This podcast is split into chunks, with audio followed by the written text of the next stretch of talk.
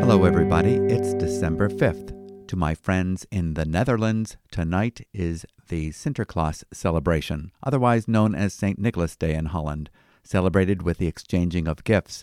Well, it is a gift to have you with us this day for another outing with the One Year Bible Tour Guide podcast, no matter what country you may be in today. We hope that you will be celebrating the gifts offered to us through the gospel of Jesus Christ the gift of forgiveness of sins, the gift of his deathless life through the Spirit, the gift of fellowship with one another, the gift of participation in God's purposes with God's family, and the gift of assurance of salvation and a home in heaven. We are celebrating the good news of God's unmerited favor shown to us in the person and work of Jesus Christ. My name is David MacAdam, pastor and Bible teacher at New Life Community Church in Concord, Massachusetts, and today we're starting a new book, the 28th book of the Old Testament, the book of Hosea, and we will continue to read the first epistle of John in the New Testament.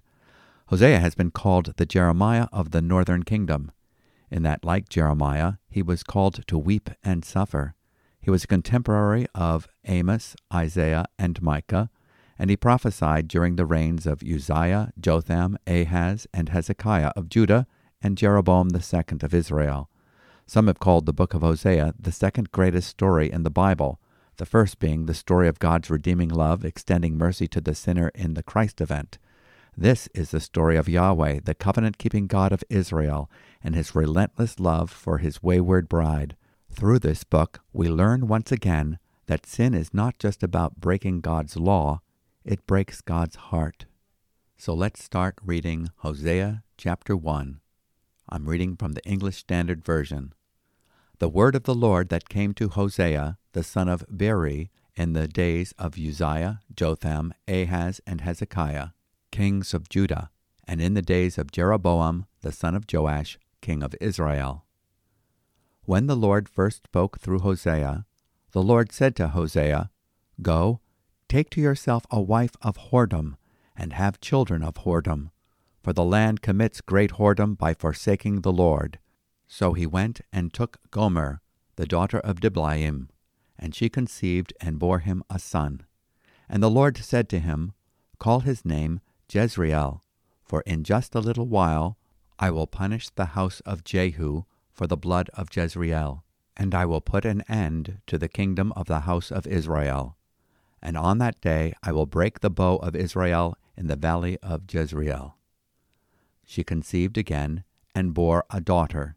And the Lord said to him, Call her name No Mercy, for I will no more have mercy on the house of Israel to forgive them at all, but I will have mercy on the house of Judah, and I will save them by the Lord their God.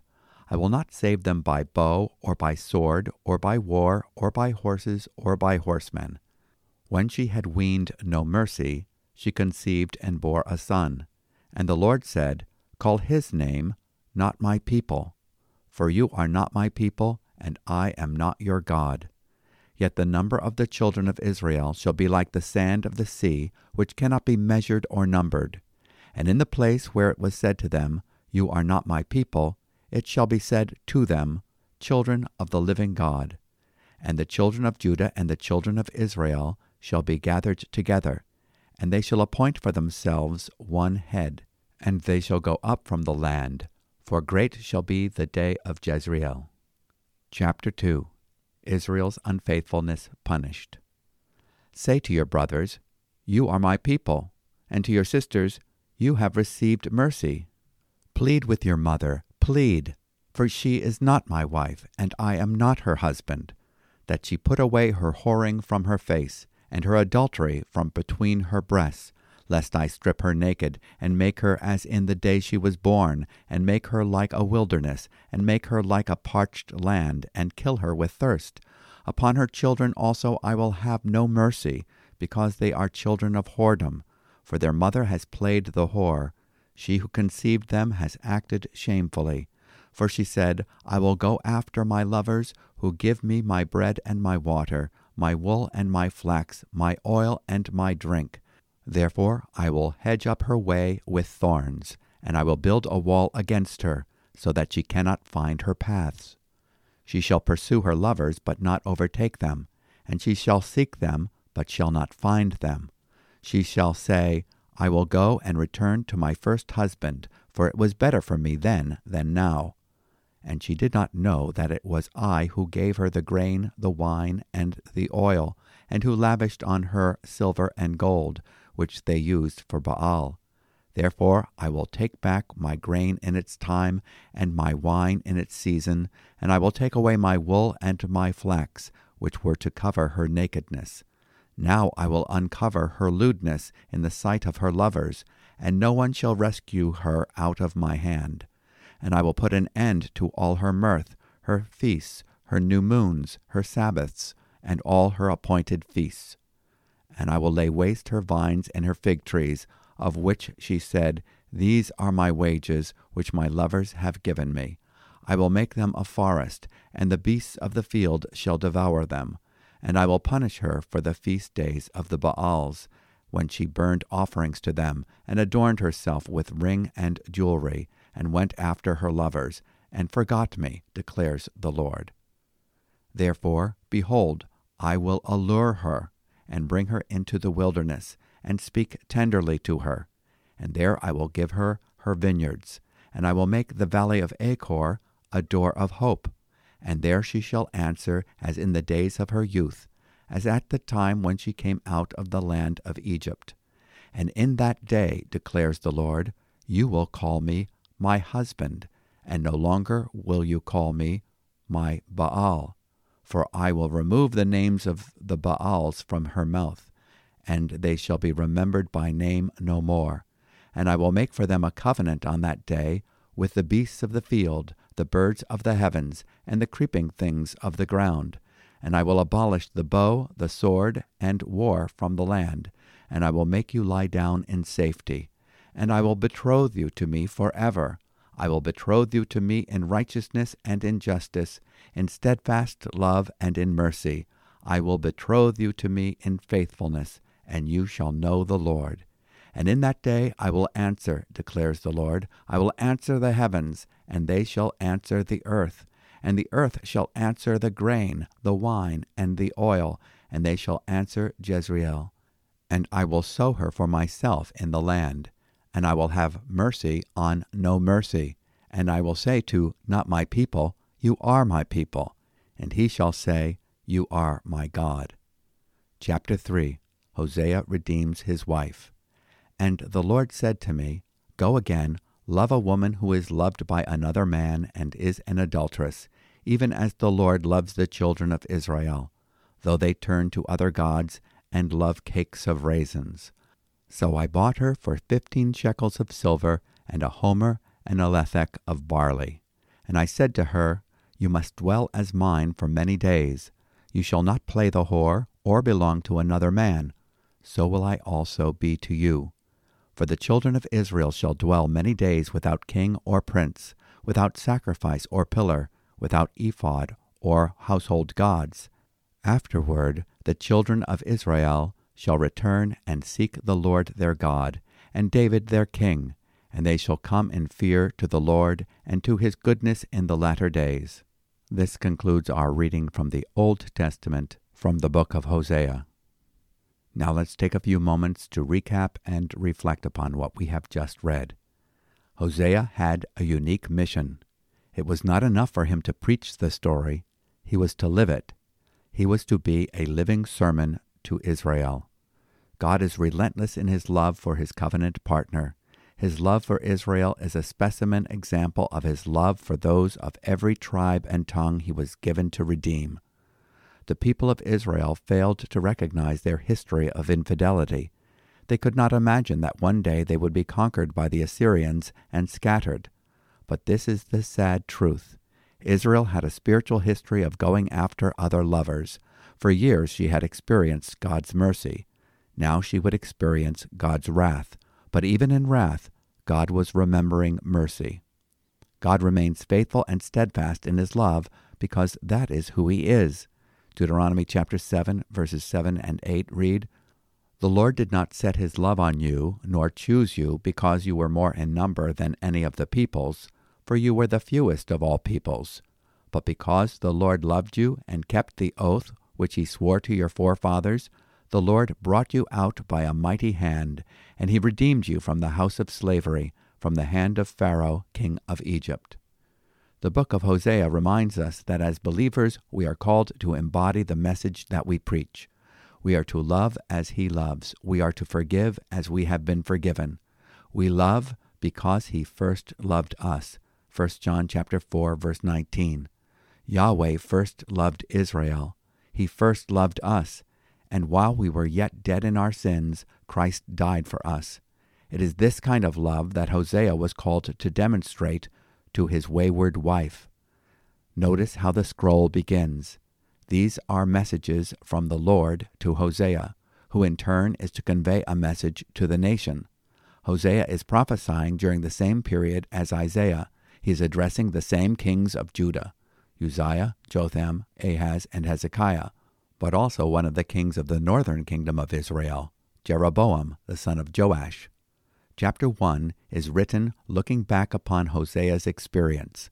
Hosea was told to marry Gomer. It is likely that she is a chaste virgin at the time, but after they are wed, she proves to be unfaithful. Hosea's personal life will be a living sermon on the love of God for a covenant partner who proves to be unfaithful. This is a reminder that when we find ourselves in difficult circumstances, we are to remain true to the message we are called to preach. We are to convey the truth of God's love. Hosea was called to experience the depth of pain one suffers when there is betrayal in what is meant to be the most intimate and precious of relationships that we can experience on earth. Hosea's pain demonstrates that sin is more than the breaking of God's law, it is the breaking of God's heart. The one he loved and wed in faith proves to be unfaithful. Hosea is called to act out the story of God being betrayed by Israel. God chose Israel. He called her, redeemed her, brought her out of her bondage in Egypt, and took her as his bride to the promised land. He entered into covenant with her and proved to be faithful to her. Yet she turned away to idols. This began long before Hosea was born. We see this as early in Israel's history as when Solomon took to himself foreign wives and began to worship their false gods. In Hosea's lifetime, he witnessed the non-stop rule of the evil kings of Israel and the murder, immorality, and idolatry of their households. Gomer is guilty of adultery. Like Yahweh, Hosea maintains his love for his unfaithful bride. She bears Hosea's son, whom the Lord names Jezreel, meaning, May the Almighty sow, or May the Almighty scatter. Bible interpreters debate whether Gomer was a prostitute before Hosea married her. I personally don't think so. The book of Hosea contrasts the fidelity of Yahweh with his unfaithful bride, Israel. She betrays his love by following after the Baals. At the time of Jeroboam II in Israel, the land is enjoying prosperity, and the people are attributing their success to Baal. They believe that this pagan fertility god has given them the grain, the new wine, and the oil. In Hosea chapter 2, verse 5, verse 8, and verses 12 through 13. The naming of Hosea's firstborn child, Jezreel, is a prophecy of the coming judgment upon the throne of Israel. Nothing could have looked less likely in the days of Jeroboam II than the overthrow of Israel. But a time was coming when God could withhold judgment no longer.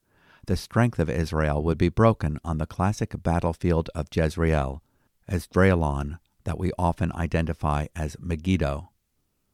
And the Lord said to him, Name him Jezreel, for yet a little while, and I will punish the house of Jehu for the bloodshed of Jezreel, and I will put an end to the kingdom of the house of Israel. On that day I will break the bow of Israel in the valley of Jezreel. Hosea chapter 1 verses 4 and 5. Through the prophet Elijah, God had told Jehu to put to death the household of the wicked king Ahab, whose wife Jezebel had instigated the murder of Nabal, the Jezreelite, and turned the hearts of Israel to the worship of Baal, the Phoenician sun god and center of the fertility cult. Jehu also destroyed the prophets of Baal. In 2 Kings chapter 10 verses 18 through 28, the Lord commended him for this in 2 Kings chapter 10 verse 30. But Jehu himself did not turn from the idolatry that was set in place by Jeroboam the first, the worship of golden calves at Bethel and Dan. Some interpreters say that when the Lord says in Hosea chapter 1 verse 4, I will punish the house of Jehu for the bloodshed of Jezreel, that he was referring to the fact that Jehu went beyond God's orders in that he also shed the blood of King Ahaziah of Judah. Others believe that the house of Jehu refers to the nation of Israel as a whole, and that the bloodshed of Jezreel refers to the sins of the nation, displayed in the selfish, murderous, covetous, immoral, idolatrous hearts of Ahab and Jezebel, who killed Naboth and his sons in order to obtain the ground of Jezreel and further the worship of Baal. In 2 Kings chapter 9 verse 26. Gomer bears two more children, but Hosea is not their father. They are children of their mother's whoredom. The Lord tells him to name the daughter Lo Ruhamah, meaning not beloved or unpitied. Romans chapter 9 verse 25 and 1 Peter chapter 2 verse 10. This is a prophecy that points out that the special favor of protection God had previously given them against their enemies was now going to be removed. The Assyrians would indeed defeat Israel at Jezreel, but Judah would be spared. The Assyrians would trample Samaria, and when they came hammering at the gates of Jerusalem, they were overthrown, not by Hezekiah's army, but by the supernatural intervention of God's merciful hand. The next child is named Lo Ammi, meaning not my people. The Lord was prophesying that because Israel was denying that he was the father of their blessings, he would make a statement that he was no longer responsible for providing paternal protection. Verse 10 keeps the big picture in mind. Although God is taking this disciplinary stance against Israel, he has their best interests at heart and plans to eventually cleanse, forgive, and restore them. He is talking about the same people whom he once named not pitied, and not my people. In Hosea chapter 1 verses 10 and 11, Yet the number of the sons of Israel will be like the sand of the sea, which cannot be measured or numbered. And in the place where it is said to them, You are not my people, it will be said to them, You are the sons of the living God. And the sons of Judah and the sons of Israel will be gathered together, and they will appoint for themselves one leader, and they will go up from the land, for great will be the day of Jezreel. In chapter 1, people might have asked Hosea, What do you see in Gomer? Why don't you divorce her? Likewise, angels looking in on our stories might ask of the Lord, What does he see in them? Why doesn't he make an end of the human race and be done with them? But his love does not let us go. In chapter 2, we realize that although the children have been given these unfortunate names, Hosea does not treat them that way. He calls them Ruhamah, pitied, loved, and Ammi, my people. This is how he, as a parent, would want them to address each other. Once they are grown children, Hosea will command them to speak to their mother, from whom he is estranged. He wants them to rebuke her in hopes that she will repent, in Hosea chapter 2 verse 2. However, the state of Israel is so bad that now Gomer is running after her lovers who now elude her. Hosea hopes that she will come to her senses, like the prodigal son when he realizes that eating pig's food is not the life he was dreaming of, in Luke chapter 15, verses 14 through 17.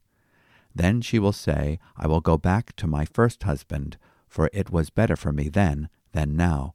Hosea chapter 2, verse 7b.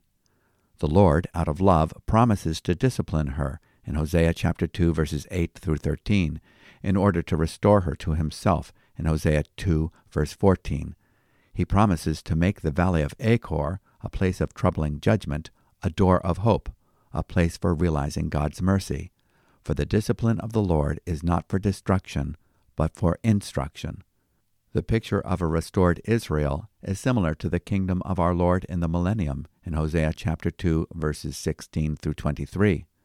In chapter 3, Hosea is given instructions as how to redeem his wayward wife. He is to love her, look beyond her faults and his own hurt, and pay the price to buy her back in Hosea chapter 3 verse 2. What a picture of the love of our heavenly bridegroom, who paid the price for our redemption by shedding his blood at Calvary, in Hosea chapter 3 verse 2. Then one day, when Israel looks upon him and realizes that he is the one who purchased her with his nail-pierced hands, in Zechariah chapter 12 verse 10, God will fulfill his promise. I will betroth you to me forever. Yes, I will betroth you to me in righteousness and in justice, in loving kindness and in compassion, and I will betroth you to me in faithfulness. Then you will know the Lord. Hosea chapter 2, verses 19 and 20. Next, we move on to our reading from the New Testament, the first epistle of the Apostle John, 1 John chapter 5, verses 1 through 21. Overcoming the world. Everyone who believes that Jesus is the Christ has been born of God, and everyone who loves the Father loves whoever has been born of him. By this we know that we love the children of God, when we love God and obey his commandments. For this is the love of God, that we keep his commandments, and his commandments are not burdensome. For everyone who has been born of God overcomes the world, and this is the victory that has overcome the world, our faith. Who is it that overcomes the world except the one who believes that Jesus is the Son of God? This is he who came by water and blood, Jesus Christ, not by the water only, but by the water and the blood. And the Spirit is the one who testifies, because the Spirit is the truth. For there are three that testify the Spirit, and the water, and the blood, and these three agree. If we receive the testimony of men, the testimony of God is greater, for this is the testimony of God that he is borne concerning his Son. Whoever believes in the Son of God has the testimony in himself. Whoever does not believe God has made him a liar, because he has not believed in the testimony that God has borne concerning his Son. And this is the testimony that God gave us eternal life, and this life is in his Son. Whoever has the Son has life. Whoever does not have the Son of God does not have life. I write these things to you who believe in the name of the Son of God, that you may know that you have eternal life. And this is the confidence that we have toward him, that if we ask anything according to his will, he hears us. And if we know that He hears us in whatever we ask, we know that we have the request that we have asked of Him. If anyone sees his brother committing a sin not leading to death, he shall ask, and God will give him life, to those who commit sins that do not lead to death. There is a sin that leads to death. I do not say that one should pray for that. All wrongdoing is sin, but there is sin that does not lead to death we know that everyone who has been born of God does not keep on sinning, but he who is born of God protects him, and the evil one does not touch him. We know that we are from God, and the whole world lies in the power of the evil one. And we know that the Son of God has come and has given us understanding, so that we may know him who is true, and we are in him who is true, in his Son, Jesus Christ. He is the true God and eternal life. Little children, keep yourselves from idols. This concludes today's reading from the New Testament, and this concludes the first epistle of John. Once again, we encounter the crystal clarity of the Apostle John's writings. He speaks in no uncertain terms. First, he will make a positive statement, and then he will clarify it by distinguishing it from the negative. For example, he writes, God is light, and in him there is no darkness at all. He expresses truth in clear, absolute terms. This is what a Christian is, and this is what a Christian is not. This is what a Christian has, and this is what a non Christian has not. And the testimony is this that God has given us eternal life, and this life is in his Son. He who has the Son has the life. He who does not have the Son of God does not have the life. 1 John chapter 5 verses 11 and 12. A person who is genuinely born of God will love God the Father, the Son, and the Holy Spirit. A person who is born of God will love the church. A person who is genuinely born of God will want to keep the commandments and not find them burdensome. In chapter 5, verse 3, they have new desires and a new direction. They have a new pattern of behavior, although they don't have perfection of behavior. A person who is genuinely born of God will realize that they no longer belong to the world system, for they have been delivered out of it and have overcome it, not by their own works, but by faith in the gospel. 1 John chapter 5 verses 4 and 5. A person who is genuinely born of God believes the truth about Jesus Christ. He is the Son of God in 1 John chapter 5 verse 5. He was fully God and fully man. God has given the testimony of Christ's divinity in his infallible word. He is God's perfect beloved Son, his deity symbolized by the water of life. He gives testimony to the perfection of his atoning death as our substitute, symbolized by the blood. God also has given us a witness to these truths through the Spirit. The Spirit also bears witness with our spirit that we are children of God, in Romans chapter 8 verse 16. John writes that the believer might have assurance that they are recipients of a deathless life in Christ and that they have an audience with God in Christ. This is the confidence which we have before Him, that if we ask anything according to His will, He hears us. And if we know that He hears us in whatever we ask, we know that we have the requests which we have asked from Him. 1 John chapter 5 verses 14 and 15. A person who is genuinely born of God will have a new relationship to sin. He will hate it and want to be free from it and not continue in it. God pledges to help and protect the believer from the work of the evil one. The last sentence in this epistle is one that is relevant to all believers throughout time. The heart is an idol making factory. Don't let anything keep you from vibrant fellowship with the Lord. Identify the idols in your life, anything that may be competing for supremacy in your affections. Dear children, keep yourself from idols. 1 John chapter 5 verse 21. What about the sin that leads to death? Believers were aware that God sometimes chastises his beloved children. John says it really is not our business to play the role of God. He knows how to deal with his children appropriately and safeguard his flock. Now let's move on to our next stop in our Bible reading tour, the book of Psalms, Psalm 124, verses 1 through 8. Our help is in the name of the Lord a Song of Ascents of David, Psalm 124. If it had not been the Lord who was on our side, let Israel now say, if it had not been the Lord who was on our side when people rose up against us, then they would have swallowed us up alive when their anger was kindled against us. Then the flood would have swept us away, the torrent would have gone over us, then over us would have gone the raging waters. Blessed be the Lord, who has not given us as prey to their teeth. We have escaped like a bird from the snare of the fowlers. The snare is broken, and we have escaped. Our help is in the name of the Lord, who made heaven and earth.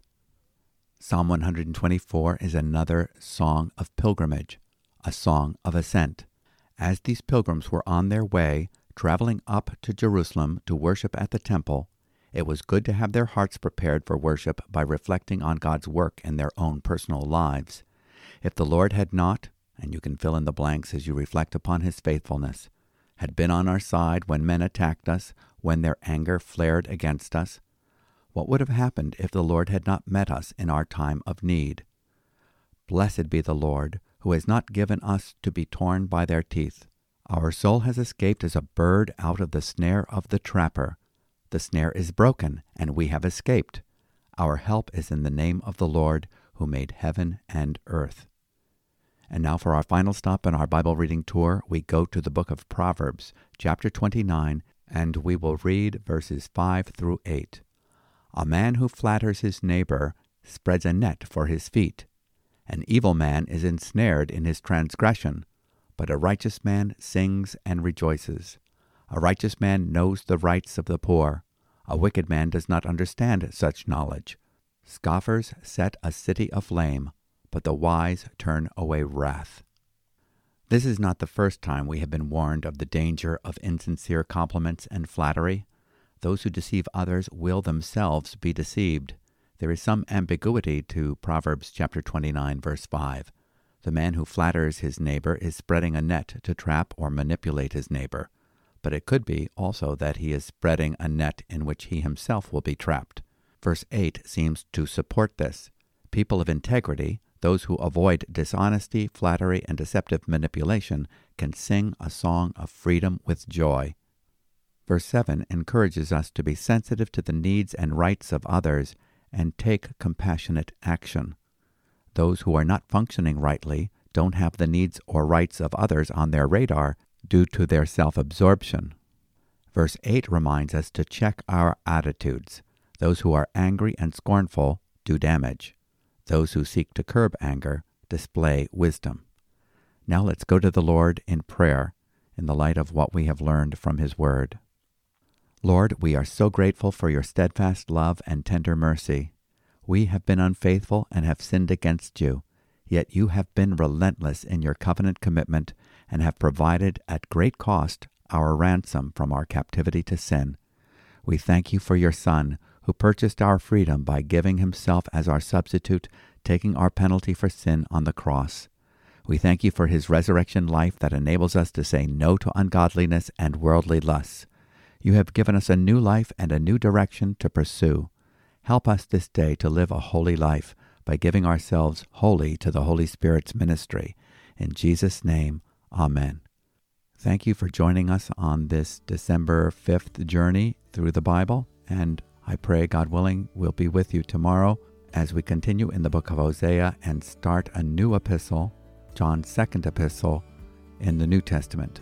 If you have any questions or comments, we'd love to hear from you. You can always write us an email at podcast at newlife.org. And if you would like a written copy of our commentary on each day's Bible reading, you can subscribe at our website, newlife.org. So until next time, may the grace of our Lord Jesus Christ and the fellowship of the Holy Spirit and the love of God be with us all. Shalom.